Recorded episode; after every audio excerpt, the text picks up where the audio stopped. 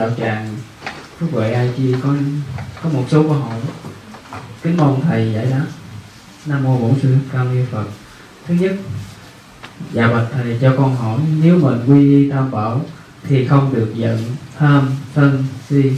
Nhưng vì tu tại gia, có con còn nhỏ mà con của con thì nó bị quá.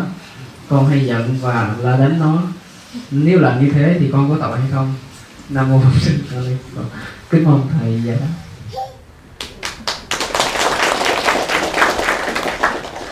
Khi quy tâm bảo á, thì chúng ta nhớ là về phương diện tâm linh á, mình tình nguyện đương tựa nhận Đức Phật làm thầy nhận chân lý và đạo đức của Phật làm thầy và nhận tất cả các vị xuất gia chân chính làm thầy. Sau đó là mình tình nguyện giữ năm điều đạo đức không giết người bảo vệ hòa bình không trộm cắp chia sẻ sở hữu không ngoại tình chung thủy vợ chồng không lừa gói nói lời chân thật và lợi ích không uh, ma túy rượu giữ sức khỏe để chăm sóc người thân còn sân si đó nó thuộc về cá tánh và lối sống nó không bị bắt buộc ở trong năm điều đạo đức nữa. nhưng mà muốn sống hạnh phúc đó, để khỏi bị tai biến mạch máu não khỏi bị tức ối báo thì cố gắng đừng để cho cái cơn sân nó trỗi dậy với mình. Nhưng mà làm cha mẹ mà con nó lì quá đó, thì à, các phật tử lưu ý đó, trong các cái chùa đại thừa, trong đó có chùa Việt Nam đó, thì có hai hình ảnh, đó là ông thiện và ông ác. Ông thiện đó, đóng vai trò là hộ pháp, dùng đạo đức để giáo dục răn nhắc, khích lệ, khuyến tấn thì có những trường hợp đó, coi chúng ta là thích cái mô tiếp này, thì mình sử dụng cái tố chất đó cái phong cách đó để nuôi lớn các cái giá trị cao quý của chúng. Hàn Quốc là nước hiện nay sử dụng phương pháp ông thiện để giáo dục khích lệ. Cha mẹ Hàn Quốc thường nói là, nếu con đó đậu kỳ thi này từ hạng nhất đến hạng 10 cha mẹ sẽ cho con một cơ hội giải phẫu thẩm mỹ. Vì người Hàn Quốc nào cũng xấu hết. Răng hô, răng súng, răng khển thấy diễn viên Hàn Quốc ờ, đẹp trai đẹp gái trên trên phim á, không phải là đẹp thiệt đâu. Ờ, xấu lắm. Cho nên đó, người ta mới có cái giáo dục khích lệ đó. Còn những trường hợp mà con lì lợm quá đó, thì phải dùng hình ảnh của ông ác. Ông ác ở đây tượng trưng cho là giáo giáo dục nghiêm khắc bao gồm các khung hình phạt để cho người cứng đầu đó quay đầu do sợ hãi bây giờ là ai ai biểu mình phải giận thiệt đâu các diễn viên đó ta đóng vai người ác, người ta thủ vai như thế thôi chứ ta đâu phải ác thiệt. Thì bây giờ làm cha mẹ, mình biết là khi hét nó lên vậy là nó nghe, nó sợ, lâu lâu cũng phải nồ lên thiệt. Nhưng mà không có giận thiệt. Mình đóng vai thôi, cái tâm mình không có giận. Thì lúc đó chúng ta không có tức ói máu, không có tay biết mình nó não, nha quan trọng nhất đó, đó là từ nhỏ chúng ta uống nắng con cái của mình bao gồm cá tính và lối sống đó. Giống như là các nghệ nhân Nhật Bản uống nắng cây bonsai. Người ta phải hình thù cái cái hình dáng của nó như thế nào. Rồi ta uống nắng nó y hệt như vậy. Não trạng của trẻ thơ cũng giống như là một mặt sáp vậy đó. Khắc hình thù gì lên nó sẽ có vóc dáng đó thôi cho nên giáo dục dễ lúc nào cũng cương hết là một sai lầm. Lúc nào cũng nhu hết cũng là một sai lầm đó lầm các bà mẹ nào quá chu đáo từ A đến Z thương con trai chăm sóc con trai thì con trai đó giống như là cô gái vậy. Bởi vì thiếu cái cái cái cái cái, cái sự bản lĩnh và để cho nó từng trải. Cho nên đó tại Trung Quốc đó, ngày nay đó giới chính trị gia giới thương gia ba tháng hè, khích lệ con em mình lên thiếu lâm tự để học võ. Và đây là là khổ luyện. Vì họ tin rằng là sau 3 tháng khổ luyện như thế đó, con cái của họ đó có bản lĩnh hơn, có trách nhiệm hơn, tự lập hơn, không dựa dẫm nữa và trở thành là những người thành công. Cộng với cái nguồn gia tài được thừa hưởng từ cha mẹ đó, thì họ sẽ trở thành là những người rất giàu sang và thành đạt. Tức là khổ luyện hết á chờ đến lúc con em của mình đó là hư đốn lì lợm rồi mới giáo dục. Cũng giống như là đến lúc khát nước rồi mới đào giếng. Chúng ta sẽ bị chết khát trước khi giếng trở thành là giếng nước trong và giếng có thể uống được. Do đó, giáo dục nhân cách của con người phải là một con đường rất là dài lâu. Cho đến vì thế mà đạo Phật mới dạy là giáo dục ở trong bào thai thai giáo. Rồi sau đó đó là người mẹ người cha dành thời gian cần thiết để nhắc nhở con em của mình hàng ngày. Nhiều người cha người mẹ đó do mê làm giàu thời gian dành cho con không đủ cho nên giáo dục nhân cách bị thất bại. Nhiều cha mẹ quá lam lũ chân lắm tay bùn như ở Việt Nam hoặc là bươn trải như là ở hải ngoại. Thời gian dành cho con cái đó tiếp xúc với con cái là chưa được 2 giờ trên một ngày. Chính vì thế đó, gần như là chúng ta bị thất bại trong việc huấn luyện cá tính tích cực cho con em của mình. Do đó phải khéo léo để cho con em chúng ta đó à, là thành đạt ở phương tây à, thì cũng phải làm sao trở thành là tấm gương chói sáng về nhân cách. Chứ bằng không đó có tài mà thiếu đức thì đó là mối đe dọa cho hạnh phúc của con người nói chung. Do đó đóng ờ, cái vai ờ, để giúp cho con người của mình đó là phát triển về nhân cách đó, là cách rất là khéo léo để chúng ta huấn luyện một con người mà không nhất thiết phải là giận dữ thật. Cái đó nó cũng không có tội lỗi gì hết. Miễn là bằng những cách khéo léo khác nhau chúng ta giúp cho thói hư tật xấu của con em mình kết thúc và nó phát triển các nhân cách cao quý. Xin được hỏi khác. Thích Ca Mâu Ni Phật xin cảm ơn những lời giải, giải đáp của thầy. Dạ. tiếp theo con xin đọc câu hỏi thứ hai. Cha mẹ con chưa có biết đạo Phật con phải nên làm thế nào để cho cha mẹ con biết được a di đà Phật? Phật tử tại gia thì tu tập như thế nào? Nam mô Di Đà Phật. Thầy à, tạm à, liệt à, những người chưa biết đạo Phật là bốn nhóm. Nhóm một là nhóm vô thần tức là bị nhòi sọ bởi chủ nghĩa vô thần nhóm hai đó là nhóm theo các tôn giáo khác. Nhóm thứ ba là theo đạo ông bà. Và nhóm thứ tư là đánh bắt niềm tin tôn giáo do những khủng hoảng tôn giáo. Từ một sự kiện hay một sự cố nhìn thấy nhà sư hay là cái ngôi chùa gì đó bị cái tai tiếng nào đó, từ đó mất hết niềm tin đối với đạo Phật. Thì trong bốn tình huống này đó chúng ta phải rất khéo léo thì mới có thể hướng dẫn cha mẹ và người thân của mình từ chỗ đó, không là phật tử trở thành phật tử. Tình huống một, cha mẹ vô thần đó, thì thường là những người người ta có cái tinh thần tự lực, tự lập cao. Cho nên đó, chúng ta phải tìm kiếm những cái quyển sách về triết học Phật giáo, bao gồm xã hội học Phật giáo, chính trị học Phật giáo, đạo đức học Phật giáo và triết lý Phật giáo trong ứng dụng tặng cho cha mẹ mình vào những ngày quan trọng, dẫn đến hạnh phúc của họ, chẳng hạn như là ngày lễ cưới, ngày sinh nhật, ngày thành công, vân vân. Thì thường cái gì mà được tặng vào những cái ngày mà người ta quan hỷ đó, người ta thường đọc, người ta thường xem coi cái đó là cái gì mà con em của mình đã tặng mình như thế. Và khi đọc vào những cái trang sách, viết sâu sắc về đạo Phật như vậy đó, thì cha mẹ chúng ta sẽ suy nghĩ lại rằng là những gì mà họ học được chủ nghĩa vô thần đó không bằng được một phần của triết lý Phật giáo. Từ đó đó, cái nhận thức bắt đầu được thay đổi và họ sẽ tình nguyện trở thành đạo Phật đó, trở thành Phật tử thôi.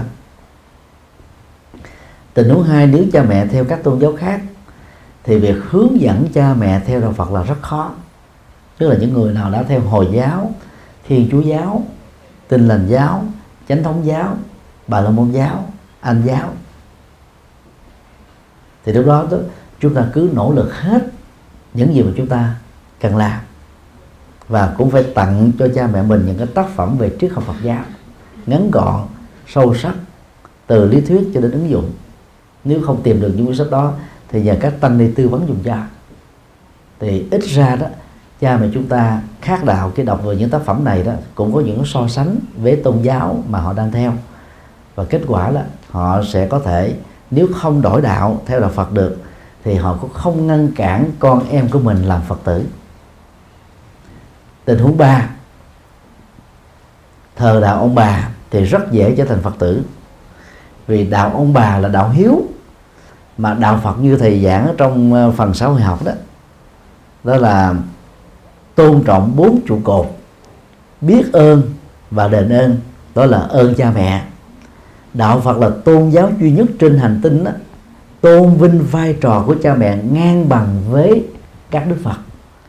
Không có tôn giáo nào nói cha mẹ ngang bằng với thượng đế đâu. Trong thiên chúa giáo Tinh lành giáo chánh thống giáo anh giáo người ta cho cha mẹ sau khi chết là ma quỷ và cấm con em không được thờ ma quỷ là cha mẹ. Cho nên à, à nhắc nhở về những cái đạo lý là ơn cha mẹ, ơn thầy cô giáo, ơn tổ quốc, ơn đồng loại. Thì tự động cha mẹ chúng ta sẽ thấy là từ lúc trở thành phật tử đó, con của mình trở nên hiếu kính mình hơn, năng động hơn, tích cực hơn, làm nhiều việc có giá trị hơn. Thì việc hướng dẫn cha mẹ như thế sẽ giúp cho cha mẹ dễ dàng trở thành phật tử. Trường hợp thứ tư là bị cú sốc à, khủng hoảng niềm tin tôn giáo.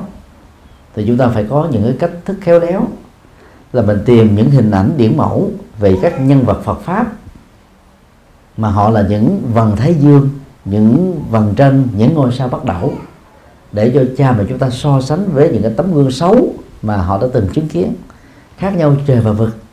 Từ đó đó, chúng ta mới dễ dàng nói với cha mẹ mình rằng đó, mía sâu có mắt, nhà giàu có đê, không thể quơ đủ cả nắm. Những người theo chủ nghĩa hoàn thiện, chủ nghĩa lý tưởng thì thường có khuynh hướng đó, là là lý tưởng hóa. Cho nên khi mà bị sụp đổ thần tự rồi đó họ mất niềm tin rất là lâu dài. Và đó là một tổn thất lớn. Đôi khi đến với đạo Phật đó, là mục đích để học hỏi được cái nền minh triết của Đức Phật cho bản thân mình. Còn các vị tu sĩ chỉ là người dẫn đường cũng giống như các phương tiện giao thông các loại xe giao thông. Không có xe hơi chúng ta đi xe lửa. Không có xe lửa chúng ta đi tàu điện ngầm. Không có tàu điện ngầm chúng ta đi xe tram không có xe tram chúng ta đi máy bay. Không có máy bay chúng ta đi xe đạp xe honda. Tệ nhất thì chúng ta cũng thể đi bộ được. Có sao đâu. Không có thầy A chúng ta đến với thầy B. Chứ đâu có thể là vì một ông thầy A một sư cô B ngôi chùa C mà chúng ta bỏ cái cơ hội đến, đến với đạo Phật. Không nên thành kiến như thế được. Và khéo so sánh để chúng ta giải tỏa cái cái uẩn khúc của cha mẹ mình. Thì dần dà mới mới dẫn dắt cha mẹ mình vào đạo được. Ba của thầy đó là người rất kỹ các thầy tu. Không thích thầy tu. Và ông cũng là người cấm thầy đi tu, vì ông không thích thầy trở thành cái đối tượng mà ông không không thích. Nhưng mà rồi khi thầy trở thành thầy tu, đóng góp cho xã hội, cho cộng đồng, và mỗi khi có dịp thì dẫn ông đi chỗ này chỗ nọ gặp các thầy tu, ông thấy các thầy tu dễ thương quá, dễ mến quá đàng hoàng quá, tốt quá. Rồi ông đã từng ở tại thiền viện ờ, ờ, Phước Sơn của thượng tọa Vũ Chánh. Mấy tháng trời, ông rất là quý mến sư Vũ Chánh. Thế tự động các cái nhận thức sai lầm về đạo Phật trước đây, về thầy tu trước đây đó bắt đầu hết rồi. Cho nên đó nếu chúng ta khéo hướng dẫn vào những cái điều kiện có sự phối hợp nhịp nhàng đó, thì những nhận thức thành kiến sẽ được rơi rụng thôi thì đó là bốn cái tình huống mà hoàn cảnh của câu hỏi có thể rơi vào. Còn à, để đi vào chi tiết hơn đó, thì à, có thể à, tư vấn với thầy thêm qua điện thoại hoặc là qua email. Thì thầy, vào cái hoàn cảnh cụ thể nào đó thì thầy sẽ góp ý thêm xin điện hỏi thầy nam mô bổn sư thích ca mâu ni phật, kính bạch thầy. Con là phật tử mới quy y. Con rất muốn đọc kinh, trì chú nhưng vì cuộc sống xa nhà, nơi ở của con không có tượng phật hay ảnh phật, con đọc kinh trì chú ở phòng không không được trang nghiêm. Như vậy có phạm tội không ạ? À? con cũng không biết đọc kinh gì, khi nào cho đúng. Kính mong thầy giảng dạy cho con. Nam mô a di đà phật. Câu hỏi có hai vế. Vế một là thờ phật, vế hai là đọc kinh. Nhật bản đó rất là sáng tạo trong việc làm các tượng phật mỹ thuật. Một trong những sáng tạo mỹ thuật của tượng phật nhật bản đó là làm thành một cái hình trụ. Và mở trái và phải ra đó thì sẽ thấy ba tượng phật phật giữa phật trái và phật phải. À, khi không cần thiết chúng ta khép lại trở thành giống như cái trụ bằng gỗ cao khoảng chừng hai tấc hoài thôi. Thì nên nhờ sư cô như tâm hướng dẫn để à, thỉnh tượng phật loại này thì khi mình đến một cái ờ, công sở làm việc nơi đó chủ không phải là phật tử không có chỗ thờ phật cái không gian cũng không được rộng thì chúng ta thỉnh tượng phật gỗ đó đó đi theo. Khi mà làm việc thì mình mở ra hết giờ làm việc chúng ta khép lại đặt trong tủ hoặc là mang về nhà. Rất là tiện ích. Và Nhật Bản á, rất là thực dụng trong các vấn đề như thế này. Mà chúng ta khó tìm thấy được cái cái phong cách đó ờ, ở các quốc gia có đạo Phật khác thờ Phật à, ở nhà hay là ở nơi làm việc đó cái cốt lõi chính yếu là gì? Ta phải đặt ở một vị trí tôn kính để chúng ta bày tỏ lòng biết ơn sâu sắc của chúng ta đối với Đức Phật. Và chúng ta thể hiện cam kết là học các nhân cách vĩ đại của các ngài ứng dụng vào trong cuộc sống. Cho nên à, không nên thờ Phật ở trong phòng ngủ vì đó là chúng ta có thể ăn mặc thiếu kính đáo. Rồi quan hệ vợ chồng vân vân. Thì tự động dù không có cái dụng ý xấu, chúng ta cũng thể sự bất kính. Còn tại tư gia, thì mình đặt ở một cái vị trí quan trọng nhất. Có một cái phòng riêng, nếu mà căn hộ nó có nhiều phòng. Còn trong trường hợp là sinh viên và người đi hợp tác lao động, chúng ta không có phòng riêng mà có cái phòng chung. Thì nên thờ dạng Phật mà dạng hình trụ đó mở ra là thấy Phật khép lại thì không. Để chúng ta không có cảm giác là mất mất tôn kính đối với các tượng Phật đang lúc cái không gian không cho phép chúng ta. Còn à, về việc uh, tụng kinh đó, thì uh, thầy đề khuyên như thế này. Tụng kinh đó, có hai hình thức. Hình thức một đó, là chúng ta ngồi trang nghiêm trước bàn thờ Phật tại nhà hay là tại chánh điện mình mở một nghi thức tụng niệm ra, đọc theo sự hướng dẫn của nghi thức đó. Mỗi ngày trung bình là khoảng 30 phút cho đến 45 phút. Vừa thư lắng được tâm thức, giải phóng các căng thẳng, mệt mỏi. Chúng ta còn có cơ hội mở mang được trí tuệ do hiểu thấu đáo về kinh Phật dạy. Ứng dụng vào trong đời sống thực tiễn, chúng ta sẽ giải quyết được rất nhiều các vấn nạn. Đó là cái cách truyền thống ngày nay đó thì chúng ta có thêm dạng sách nói. Chùa giác ngộ vào năm à, 2006 đó, là nơi đầu tiên thực hiện sách nói Phật giáo. Cho đến thời điểm này đó thì hầu hết các kinh điển từ tiếng Bali Hán Tạng đã dịch ra tiếng Việt đều đã được âm thanh hóa trên 120 đĩa CD mỗi một đĩa 15 giờ âm thanh dạng MP3 toàn bộ được phổ biến miễn phí trên trang web chùa giác ngộ com. Chỉ cần download các cái à, bài kinh đó xuống load vào ở trong à, cái iPad hoặc là à, những dụng cụ chứa đựng tương tự trên xe hơi hay ở nơi làm việc đó chúng ta vừa làm việc mà vẫn có thể vừa nghe kinh khi tụng kinh hay là đọc kinh ta buộc phải ngưng hết tất cả các việc vào thời điểm đó. Nhưng mà khi nghe kinh á, chúng ta vẫn tiếp tục làm việc được. Thậm chí là đang ăn cơm hay là đang làm công việc nhà đang làm công việc công xưởng chỉ cần có một cái headphone với một cái máy nghe là chúng ta có thể nghe được. Do đó đó để à, đọc kinh đó, thì thầy đề nghị ai có iPad và iPhone đó, thì vào trong cái mục App Store. Sau khi ờ, kích hoạt ở góc tay phải bên trên hết có cái mục tìm kiếm điền vào cái chữ thích nhật từ không có dấu. Bấm tìm kiếm thì trong vòng vài giây đó ở bên phía tay trái trên hết xuất hiện một cái icon ghi là kinh sách thầy nhật từ. Chọn cái mục ờ, download để tiếp nhận nó bằng à, tốc độ trung bình đó, thì mất khoảng 15 cho đến 20 phút. 60 quyển sách và kinh do thầy phiên dịch đó, sẽ được à, lưu lại trong iPad hoặc là iPhone của mình. Người có màn ảnh iPad loại lớn hay là loại A5 có thể bấm cái danh mục 60 quyển sách của thầy trong đó có quyển kinh Phật cho người tại gia hoặc là kinh Phật cho người bắt đầu mở ra, chỉ cần quẹt ngón tay về phía tay trái, chúng ta sẽ lật qua một trang sách mới. Rất là tiện ích, mà hoàn toàn không có tốn tiền. Như vậy, không cần có cái nghi thức bằng sách ở trước mặt. Chỉ cần có một iPhone hay iPad là chúng ta có thể đọc kinh ở những nơi mà chúng ta muốn. Còn nếu mà muốn nghe kinh thì cũng có hai cách.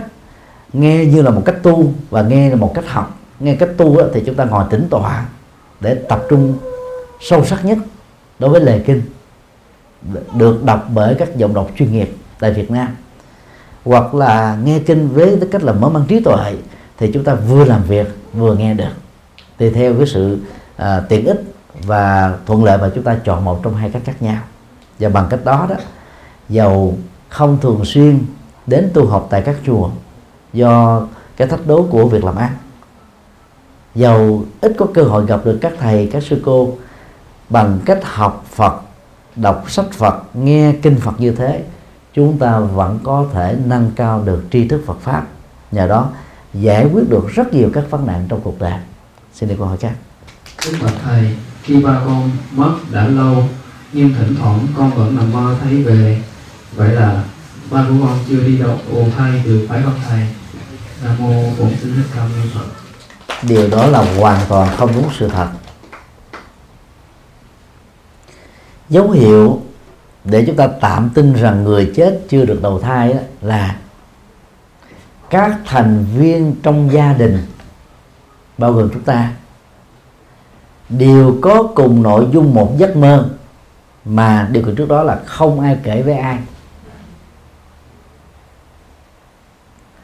Còn mỗi người đó tùy theo cái quan hệ giữa mình và người chết.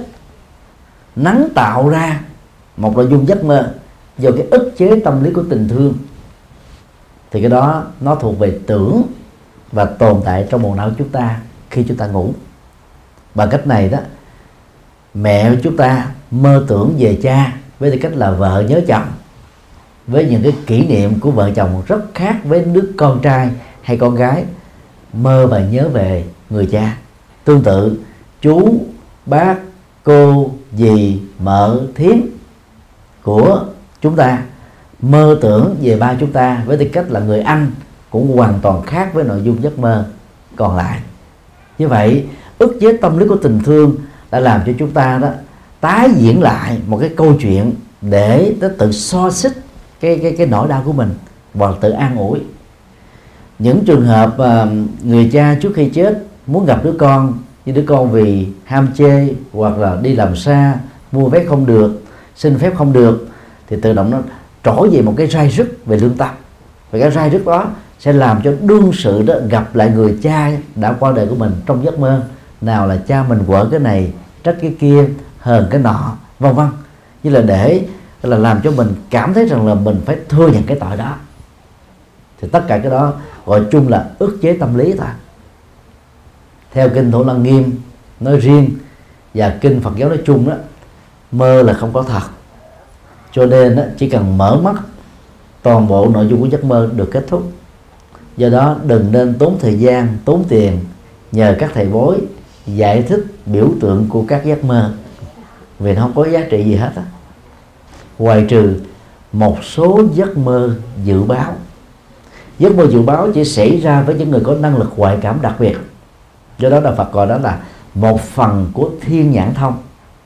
Những điều mà những nhân vật ngoại cảm để mơ đó, nó sẽ xảy ra trong hiện thực mà có thể kiểm chứng được. Chẳng hạn như bà Volga, một người mù, trở thành là nhà tiên tri bằng những giấc mơ. Về sau này, người ta lợi dụng vào danh tiếng của bà đó, ta ta khuếch đại thêm và thêm những cái câu chuyện không có thật để làm nhiễu sống gây nỗi sợ hãi cho thế giới thôi. cho nên nói tóm lại, nếu ta không phải là một nhà ngoại cảm, có năng lực, siêu giác quan, thì toàn bộ nội dung của giấc mơ là rối loạn tâm thức cần phải khắc phục và vượt qua. Ngay cả trong trường hợp chúng ta có những giấc mơ lành như là thấy Phật xuống so đầu, nghe văn vẳng bên lỗ tai lời kinh Phật dạy, tiếng niệm Phật, thì cái đó cũng là vọng tưởng thôi cần phải được khắc phục và vượt qua. Cho nên chỉ cần không để ý đến nội dung của giấc mơ nữa thì giấc mơ nào có cũng bằng thường. Để khắc phục lâu dài đó trước khi đi ngủ hãy dùng đèn tia hồng ngoại xích ngoại tuyến này, trong uh, chữ hán đó. Và tiếng nhật không biết là chữ gì. Đó. Thì chúng ta chỉ cần rọi vào gáy cổ trung bình 15 phút. Nếu ai không có tiền mua thì có thể dùng lòng bàn tay soi gáy cổ trung bình 15 phút. Rồi so bóp toàn thân thì khi ngủ chúng ta có giấc ngủ an lành. Ngoài ra đó, thực tập lòng từ bi, buông bỏ hết tất cả những cái dướng bận về cảm xúc, thái độ, những nỗi khổ niềm đau trong một ngày làm việc. Thì trong giấc ngủ chúng ta sẽ hạn chế tối đa nội dung của giấc mơ. Theo các nhà tâm lý học ứng dụng đấy, thì trung bình trong vòng 8 giờ ngủ, chúng ta có khoảng một trăm mấy chục giấc mơ. Vì cái giới hạn của ký ức chúng ta chỉ nhớ và bị ám ảnh bởi các giấc mơ làm cho chúng ta bị thức giấc. Còn các giấc mơ khác nó bị quên đi thôi. Như vậy là rối loạn cảm xúc trong mơ rối loạn thái độ nhận thức ở trong mơ là một hiện thực tâm lý. Chúng ta không cần phải bận tâm. Tập luyện tốt rọi đèn vào cổ so uh, gáy cổ uh, ma sát toàn thân buông xả hết mọi thứ thực tập lòng từ bi hít thở hơi thở thật sâu niệm danh hiệu phật uh, trước khi ngủ thì chúng ta sẽ hạn chế tối đa các giấc mơ. Mà nếu có chăng chỉ là các giấc mơ an lành. Xin được hỏi các. Câu hỏi tiếp theo. Dựa trên quan điểm Phật giáo thầy có thể cho con những lời khuyên để có được mối quan hệ vợ chồng trong gia đình luôn hòa thuận và chung thủy được không ạ? Nam mô bổn sư thích ca mâu ni phật. Thì đó là một cái câu hỏi dài. Mặc dù chữ hỏi chỉ có mấy mấy chữ thôi. Thay vì à, chia sẻ dài dòng thì thầy đề nghị các anh chị à, đọc tác phẩm đôi dép của thầy, được à, xuất bản miễn phí trên mạng vào Google đánh chữ đôi dép gạch ngang thích nhật từ. Chúng ta sẽ có một quyển sách hướng dẫn cái kỹ năng hạnh phúc vợ chồng trên 200 trang. Ngoài ra đó thì à, các phật tử có thể à, đánh vào google tên tác phẩm chìa khóa hạnh phúc gia đình gạch ngang thích nhật từ. Chúng ta sẽ có một cuốn sách tương tự vừa được thầy xuất bản cách đây à, chưa đầy hai, ba tháng. Thì đó là 50 câu giải đáp về các vấn nạn hôn nhân gia đình cho tạp chí mẹ và bé trong vòng 5 năm vừa qua và tập đại thành để ra thành một cái tác phẩm. Từ đó là hai quyển sách trực tiếp đi vào nội dung của câu hỏi. Còn tại đây đó thầy chỉ xin à, chia sẻ ba điều vắn tắt thôi. Thứ nhất đó, cơm sôi bớt lửa là cái nguyên tắc mà vợ chồng cần phải lưu lưu tâm.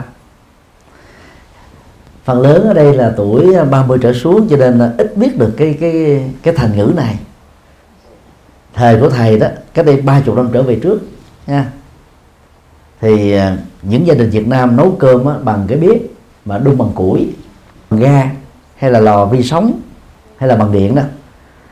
Và ông bà cha mẹ của bất cứ gia đình nào cũng dạy con cái của mình là hỉ cơm mà sôi đó phải rút củi ra bớt lửa đi. Và phải làm cho than nó đều để cái cái cái nhiệt độ của than đó nó làm cho nồi cơm nó chín đều mà không bị khét ở chỗ này, đang khi sống ở chỗ khác. Lửa đây đó là lửa xăng, nha. Khi một cái cơn giận trỗi dậy trong người chồng hay là ở người vợ, thì người còn lại là bớt lửa đi, tức là bớt nóng. Hay cứ lắng lặng làm thinh, nghe người đó trúc đại liên hay là bắn liên thanh, liên hồi. Như thể là một quan tòa đang định tội chúng ta vậy. Cứ giả vờ như không nghe hoặc là nghe tay trước là cho nó bay du lịch qua tay sau đi mất tiêu. Thì chúng ta không có xem cái cái cái lời đó là đang nói mình thì lúc đó mình không có bị khổ. Tập riết thành thói quen à. Mà nếu mà mình chịu đựng không được đó dễ nóng dễ tức khí đó dễ cãi vã dễ tranh luận đó thì lúc đó chúng ta giả vờ bắp cái điện thoại ra alo à, à, chị hả à, em em đang bận ba phút nữa em tới. À, xin anh cho phép em đi chút xíu. thì đó, ông chồng ông cũng muốn chửi ông cũng bị mất hứng. Đó là thoát thân an toàn mà không cần phải cãi vã gì hết trơn á. Mà đi ra ngoài hít thở nhìn đó là cây xanh gió thoảng mây bay. Tức là những cái hiện tượng nó làm cho tâm mình trở nên thư thái thoải mái. Hít thở thật sâu tim nó bớt đập liền. Não nó bớt căng thẳng liền. Tâm mình thoải mái liền đang giận đó, đừng có phát biểu. Phát biểu đang lúc giận bao giờ cũng bị rơi vào lỗi lầm. Tôi nhớ nguyên tắc đó đừng phát biểu đang khi đang giận. Đừng làm đang khi đang nóng vì chúng ta mất sự kiểm soát. Nguyên tắc hai đào sâu mẫu số chung chứ đừng có đào sâu mẫu số riêng. Mẫu số riêng nó làm cho hai hai bên đó là dị biệt nhau trịnh công sơn có bài nhạc đó trong đó có mấy cái lời ca từ như thế này.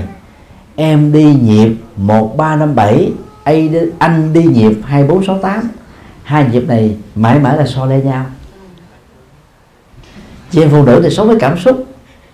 Đàn ông thì sống ờ, bằng lý lý trí. Cho nên nó rất là khô. Vì là cảm xúc cho nên chị em phụ nữ rất là ước ác lãng mạn. Thì cần đó, chồng của mình đó, là chiều chuộng nói ngọt nói khen là tán dương. Mỗi lần đi xa về đó thì phải có sô cô la bông hồng cái gì đó làm quà mà quý ông thường quy đổi thành nồi ơ son chảo. Thì hai cái cá tính nữa nó khác nhau. Bây giờ quý cô cần phải thấy là ở chồng của tôi thương tôi à, bằng cách là trung thủy không có bóng hồng nào khác mặc dù ông ấy có khô queo. Đi nữa thì ông ấy cũng là người rất là đáng quý. Cho nên á, mặc dù ta kỳ vọng cái tính lãng mạn bằng quà văn hóa quà tình yêu dân dân mà chồng mình không làm được, cũng không thế mà mình buồn.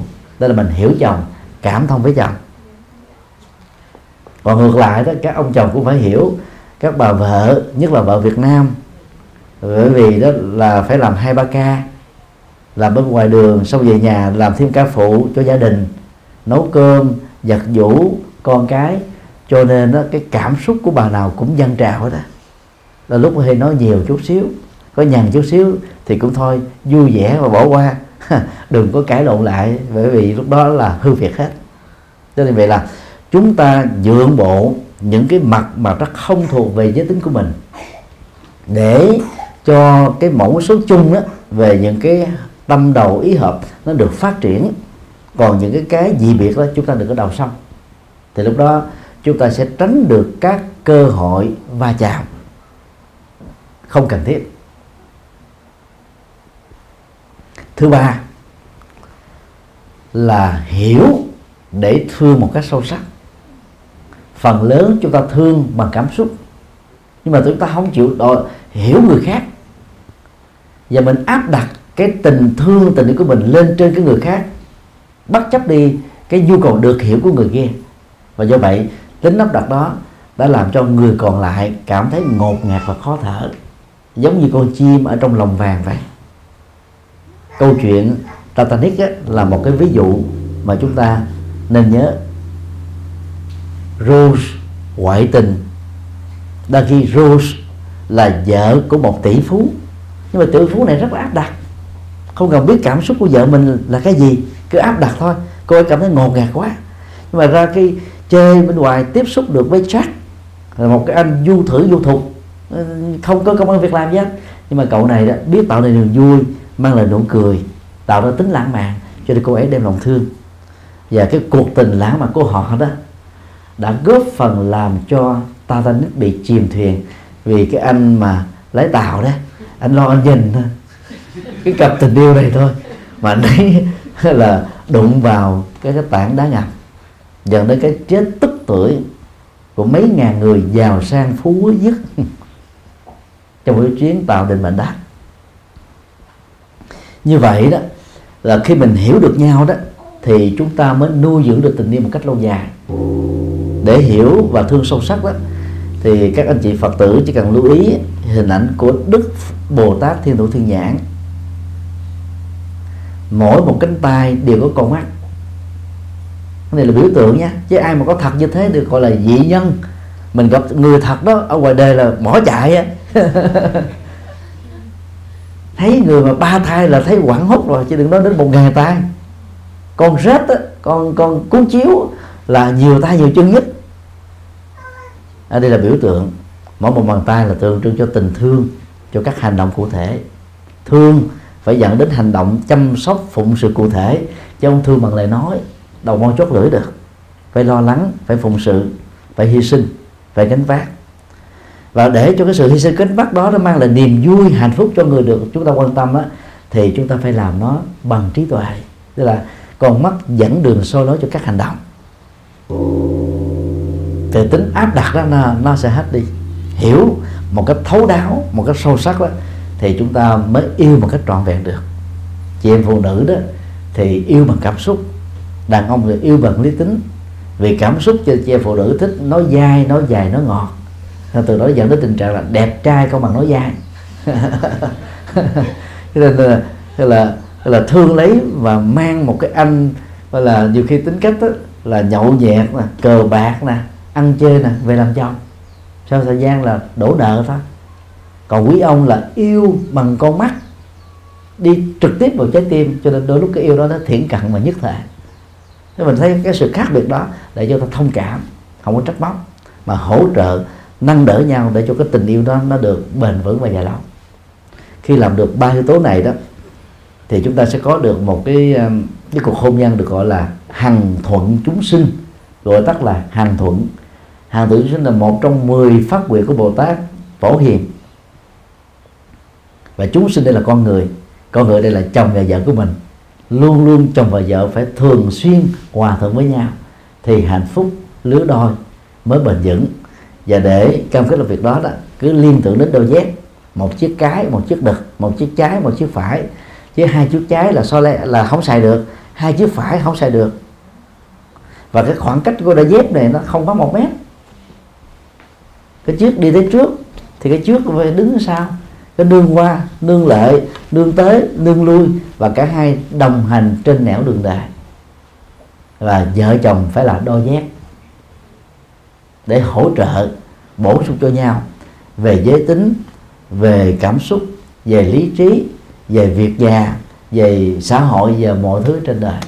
Làm được như thế đó thì hạnh phúc sẽ bền lâu. Người tu pháp tịnh độ ai cũng muốn được bản sanh về tây phương cực lạc. Sự mong muốn đó có phải là lòng tham hay không? Đó là mong muốn của thiện tâm, nhưng đó vẫn nằm trong tham sân si. Con không hiểu được điều đó. Kính mong thầy giải đáp. Nam mô bổn sư thích ca mâu ni phật. Sự khác nhau căn bản giữa à, tham lam và ước muốn về các việc thiện. Ước muốn về các việc thiện tiếng Bali gọi là chanda và trong à, chữ hán dịch là dục như ý túc, tức là những ước muốn về việc tốt được thành tựu trong tầm tay. Cái đó là đáng được khích lệ. Đạo Phật không có chối bỏ, không kháng cự, không cấm cản những ước muốn chân thành đó. Ví dụ như à, chúng ta ước muốn thế giới hòa bình, đất nước phát triển, nhà nhà cơm no áo ấm, mọi người hạnh phúc bình an. Những ước muốn như thế này đó, nó giúp cho chúng ta xây dựng tình người. Và tạo cho mình những cái hành động nó đi phù hợp với cái khuynh hướng đó. Cho nên à, muốn sanh về tây phương cực lạc á, không phải là lòng tham nha không phải là lòng tham. Nhưng mà để đạt được điều đó, đó thì chúng ta phải làm đúng cách. Kinh A Di Đà đưa ra năm tiêu chí giảng sanh tây phương rất là sâu sắc và vượt lên trên lời dạy của các vị tu tập theo tình độ tâm cái khác biệt là ở chỗ này điều một, căn lành lớn. Được hiểu là người tu đó phải kết thúc được tham ái sân hận, si mê và cố chấp. Còn biết ăn chay, biết đi chùa, niệm phật, tụng kinh chỉ là căn lành nhỏ thôi, chứ không phải là căn lành lớn. Điều hai, công đức lớn, tức là làm các thiện sự và các phật sự. Chứ làm một việc thiện nho nhỏ dẫn một bà già đi qua đường. Cho người ta mượn cái đèn cày, cái đèn pin, đó là công đức nhỏ thôi không thấm bếp được đâu. Phải làm những công đức lớn, phải trở thành những con chim đầu đàn, phụng sự vào các việc thiện sự và các phật sự thì mới có được công đức lớn. Thứ ba, tạo nhân duyên tốt lớn. Tức là tạo môi trường điều kiện sinh hoạt cho những người khác cùng tu vượt qua nỗi khổ niềm đau. Chẳng hạn như uh, sư cô tâm trí ở tại Tokyo và một số tỉnh khác. Tại tỉnh này thì có sư cô Như Tâm lập đầu tràng khích lệ cho các bạn trẻ đến chùa tu. Uh, khích lệ cho họ quên đi nỗi khổ niềm đau có niềm an vui trong cuộc sống đó là nhân duyên tốt lớn. Thứ tư đó là quán pháp âm.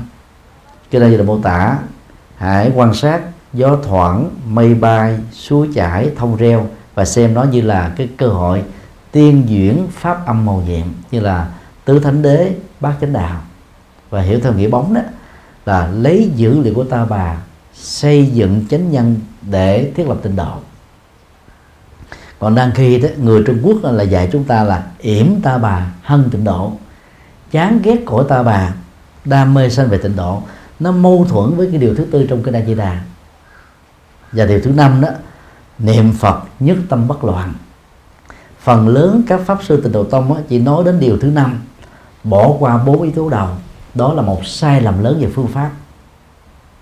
Nếu chúng ta không có căn lành lớn, công đức lớn, nhân duyên tốt lớn và pháp âm lớn đó, thì khi ngồi xuống niệm phật hay trì chú hay ngồi thiền, chúng ta rơi vào trạng thái là nói nhẩm trong tâm, đọc thoại. Đó là một hình thức vọng niệm rất là vi tế à, nếu không bị như thế thì có người bị hôn trầm là ngủ gà ngủ gật hay là nhập ngủ thiền. Do đó đó nhất tâm bất loạn chỉ là kết quả khi hành giả đạt được công đức lớn căn lành lớn nhân duy tốt lớn và pháp âm lớn mà và đức phật đã dạy những cái tiêu chí rất là toàn diện và có hệ thống. Và được như thế đó thì khi chết dầu không có phát nguyện chúng ta cũng vãng sanh về cảnh giới an lành thôi. Nên đủ tiêu chuẩn là đi. Cũng giống như xin visa vào Nhật Bản, phải đủ tiêu chuẩn thì qua được, còn không đủ tiêu chuẩn, không hối lộ Nhật Bản được. Không hối lộ được. Do đó, người tu học Phật cần phải thấy rất rõ là giữa cái kỳ vọng của mình và thế giới hiện thực có khoảng cách hay không. Và khoảng cách đó có được rút ngắn bằng những hành động có phương pháp hay không. Cho nên lời khuyên của thầy là chúng ta hãy thực tập những cái động tác phấn đấu đó ở cái tầm nhón chân, vối tay là tốt rồi. Nhón chân sẽ làm cho chúng ta cao hơn một tấc. Các chị em phụ nữ mang giày cao gót là tự nhón chân. Và vối tay đó chúng ta sẽ cao thêm được 2 cm nhưng mà tư thế nhón vào vối này không thể kéo dài được nên trong lúc tập luyện đó, người ta làm cho mình giãn xương cốt thoải mái lắm. Ở tuổi 16 trở xuống, một ngày uống một ly xích một ly, một một ly sữa khoảng 300 ml, cộng với động tác nhón chung vào tay, ta sẽ cải thiện chiều cao so với cha mẹ trung bình là một tấc. Rồi sau 16 tuổi là hết rồi. Tiếc là lúc thầy đi tu, thầy nhỏ quá, không biết cái này. Bây giờ có làm cũng không được. Tiếc hùi hụi à. Thì đối với um, những cái kết quả cũng vậy chúng ta tập nhón chân vào gối tay để không thỏa mãn trên tình quả mình có. Thay vì chúng ta kỳ vọng sanh về thế giới tây phương sau khi chết thì hãy đi quyết tâm ngày hôm nay của tôi phải tiến bộ và hạnh phúc hơn ngày hôm qua. Ngày mai của tôi phải hạnh phúc và tiến bộ hơn ngày hôm nay. Chúng ta cứ phát cái luật chính mình. Cứ mỗi ngày mỗi tuần mỗi tháng mỗi năm trôi qua chúng ta hạnh phúc hơn, thành công hơn trói sáng hơn.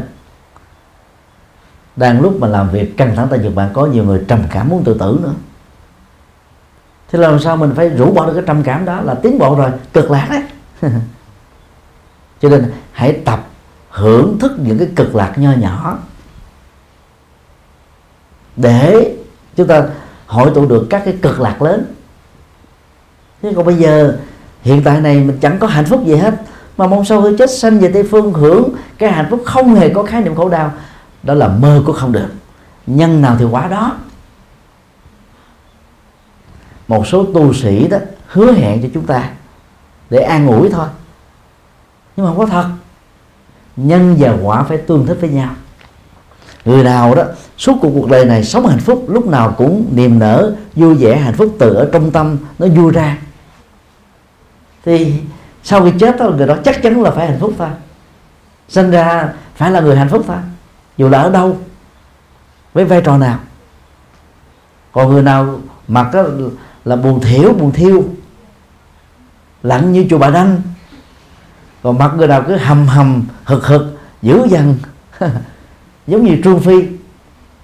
Thì cô được hứa hay đi nữa, chết cô không thể nào có mặt ở tây phương được.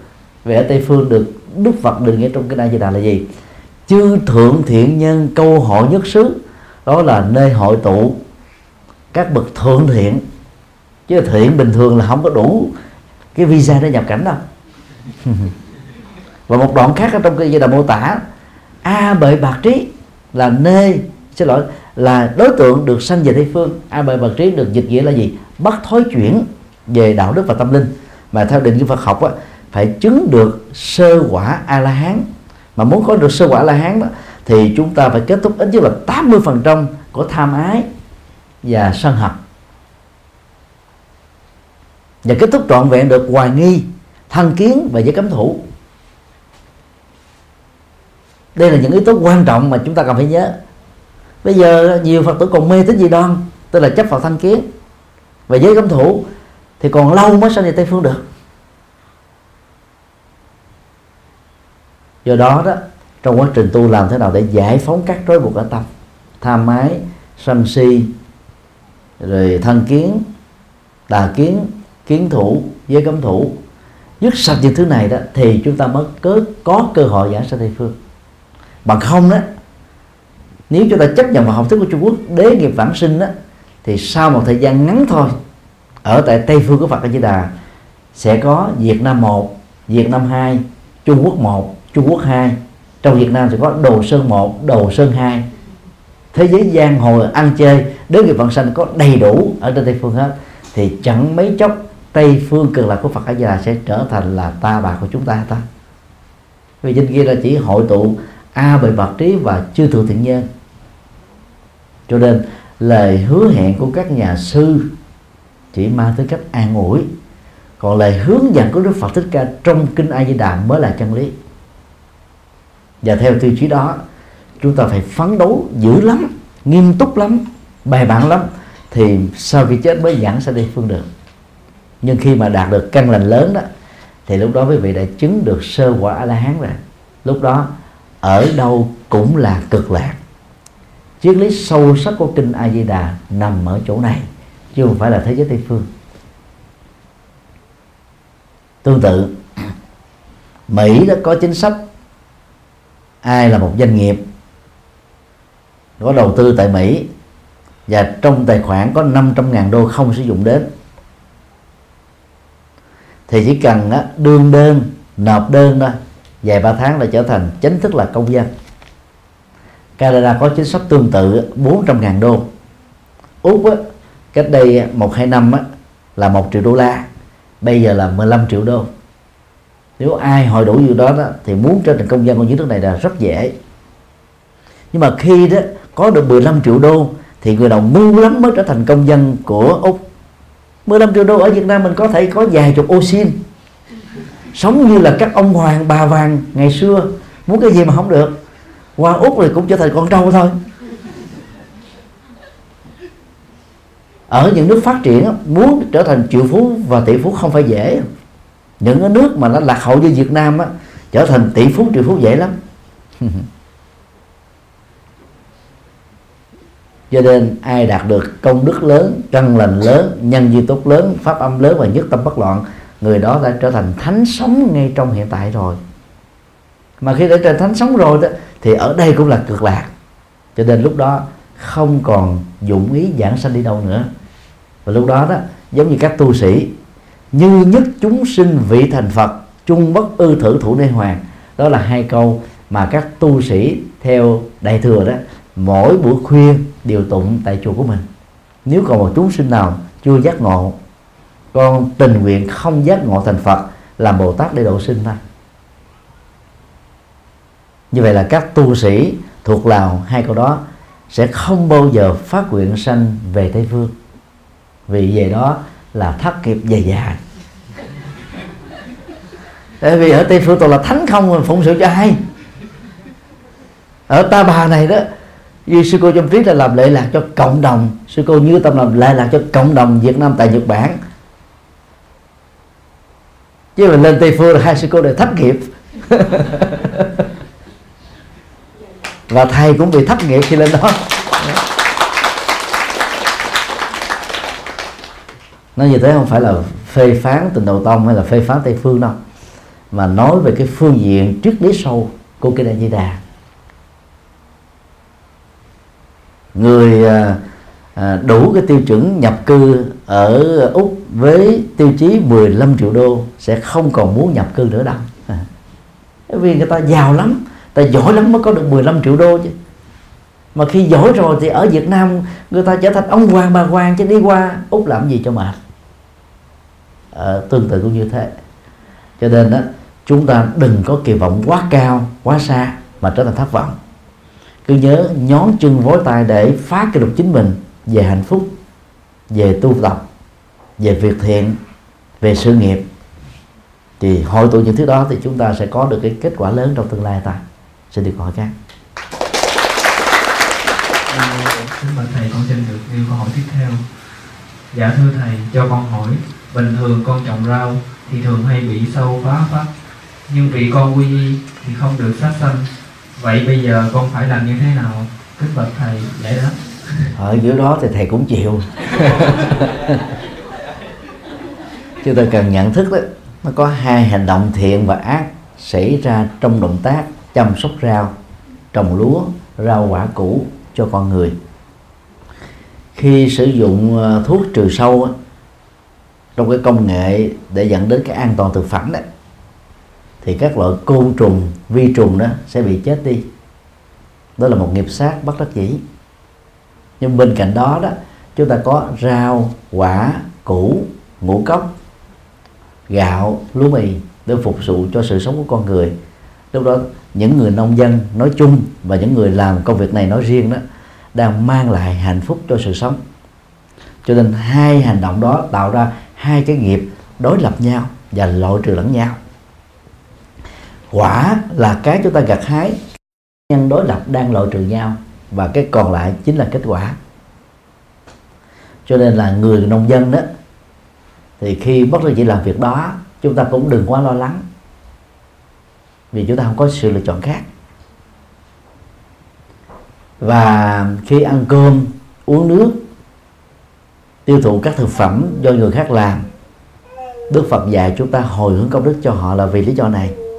Họ phải mang nghiệp thế cho chúng ta. Mình không cần phải lao động những thứ đó mà vẫn có giá trị giao quán trong xã hội. Bỏ một khoản tiền tương đương, chúng ta có một ký gạo. Bỏ một khoản tiền nhất định, chúng ta có rau, quả, củ, ngũ cốc. Những người làm nông đó thế nghiệp cho chúng ta, cho nên chúng ta phải bày tỏ lòng biết ơn đối với họ. Cho nên là người tu học Phật đó thì tốt nhất á, thì chúng ta không tự làm.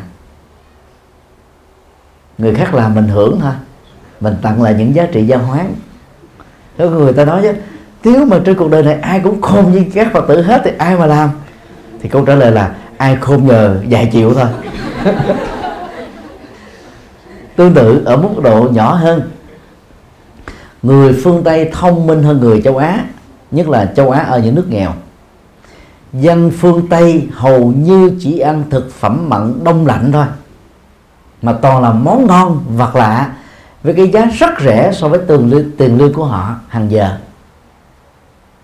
Còn người châu Á cho nó có Việt Nam đó phải chăn nuôi dân bắt giết áp dụng cái công nghệ an toàn thực phẩm cũng là trực tiếp giết mang cái nghiệp trực tiếp cho bản thân mình với một cái đồng lương rất ít ỏi chỉ có 3 triệu đồng thôi hoặc là 4 triệu đồng.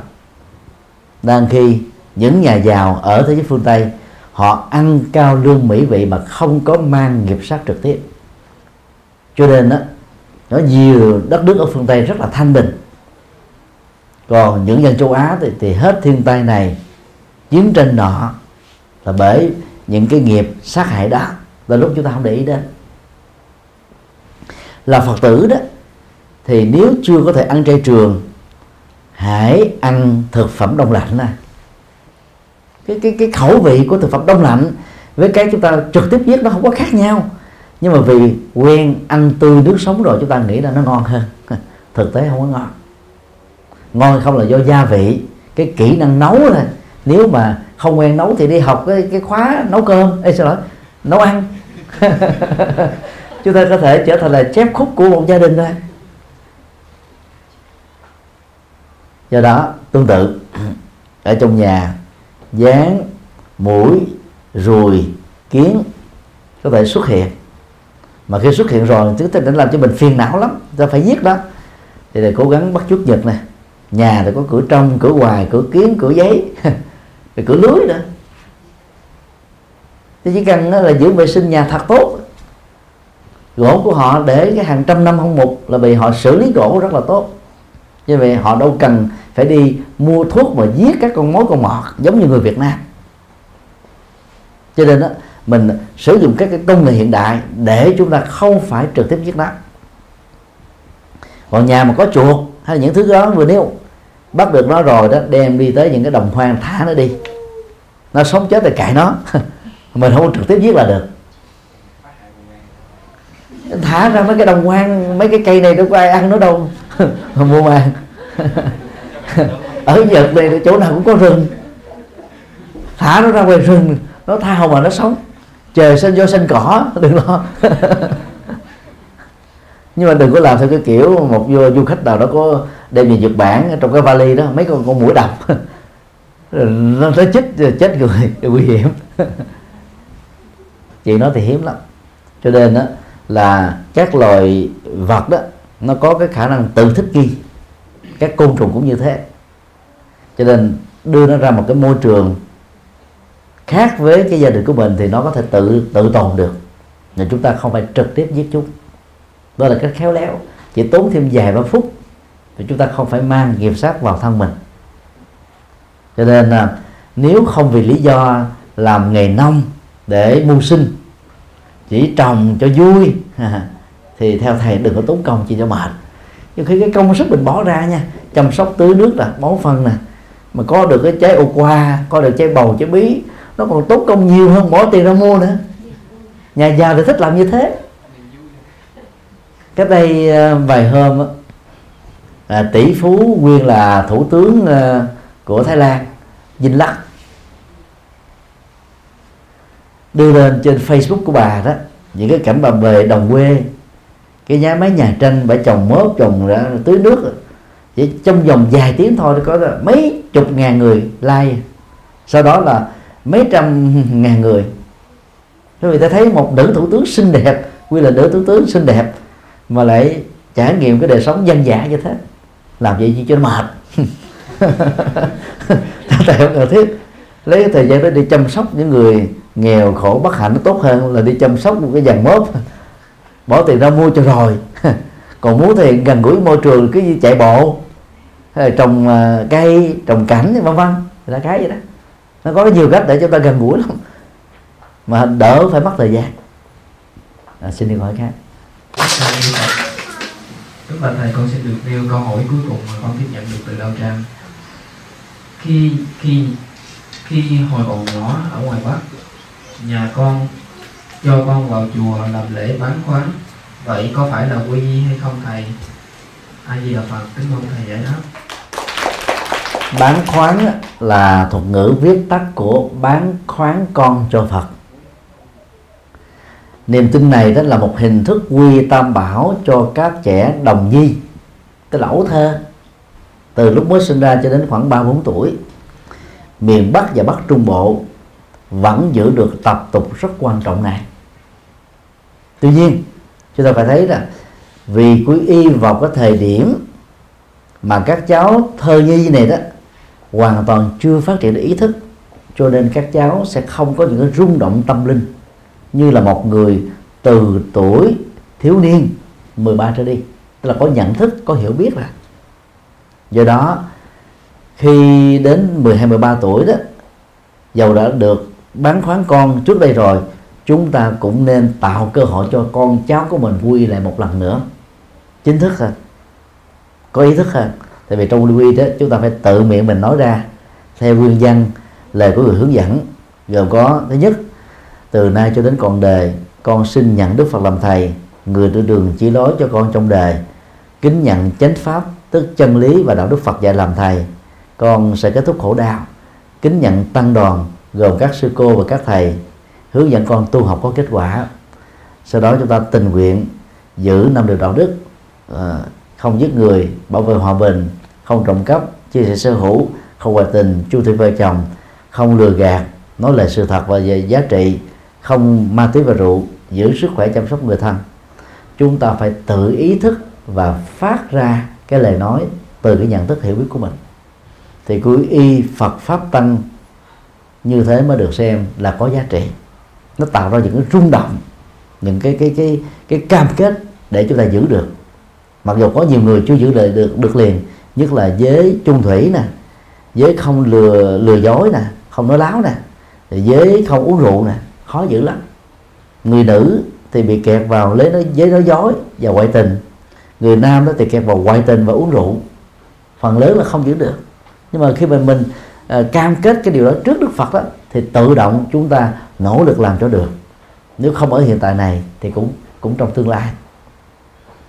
Do đó cần phải quy y khi mà mình có nhận thức sáng suốt thì cái động lực này đó mới giúp cho chúng ta giữ được các đời sống đạo đức cần có của một kiếp người.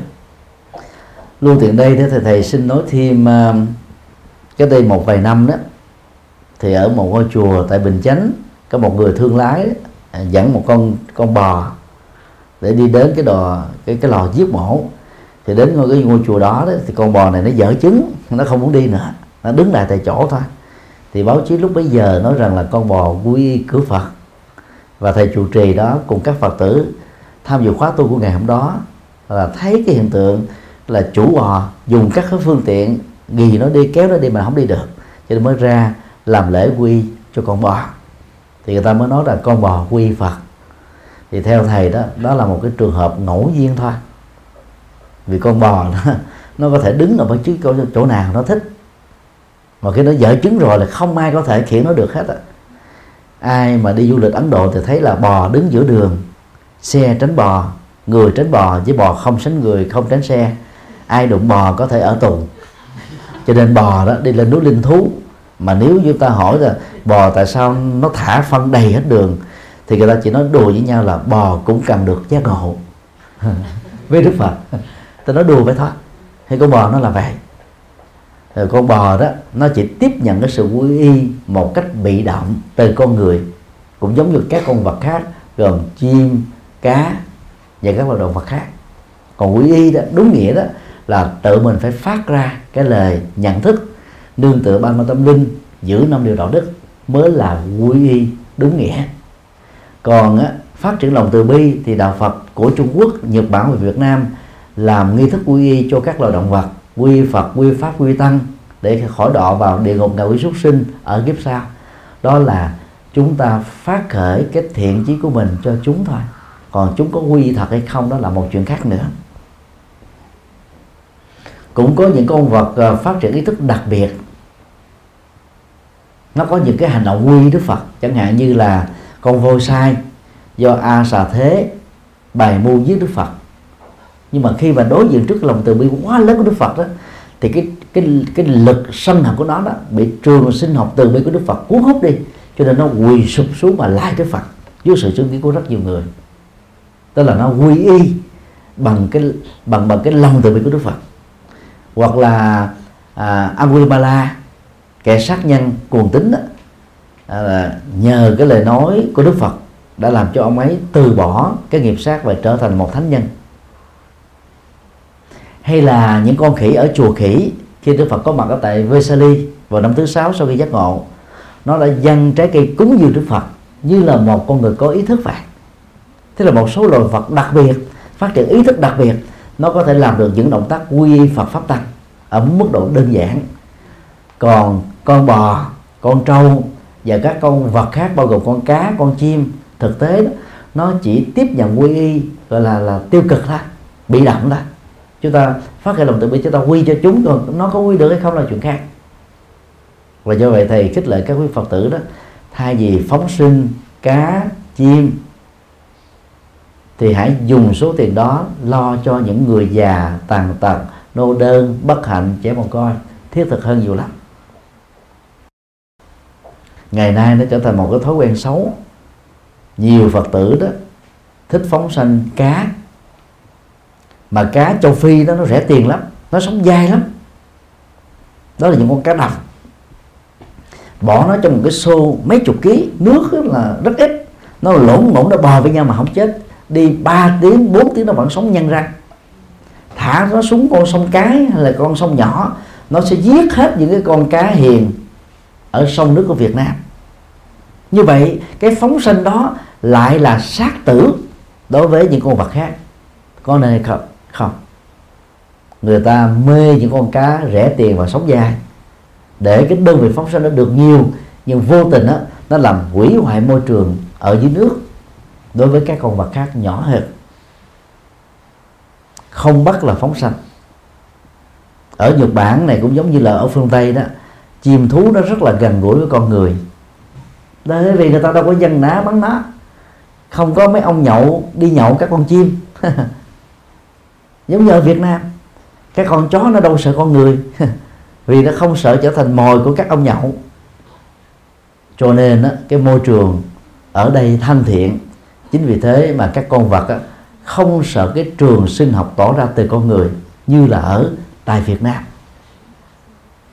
nếu những người Việt Nam không còn phóng sanh nữa, thì trên đất nước Việt Nam không cần có nhu cầu phóng sanh. Có ai bắt đầu mà phóng?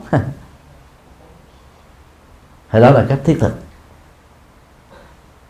Và nói tóm lại đó, để phát triển lòng từ bi đó, thì nó có rất nhiều cách. Cái cách thông minh đó, nó sẽ làm cho kẻ còn lẫn môi trường sống đó đều được lệ lạc, giống như nhau. Thì bằng trí tuệ đó cũng là một hành động đó người tu Phật sẽ mang lệ lạc cho mình cho tha nhân ở hiện đời và trong tương lai. À, thân chúc tất cả được an lành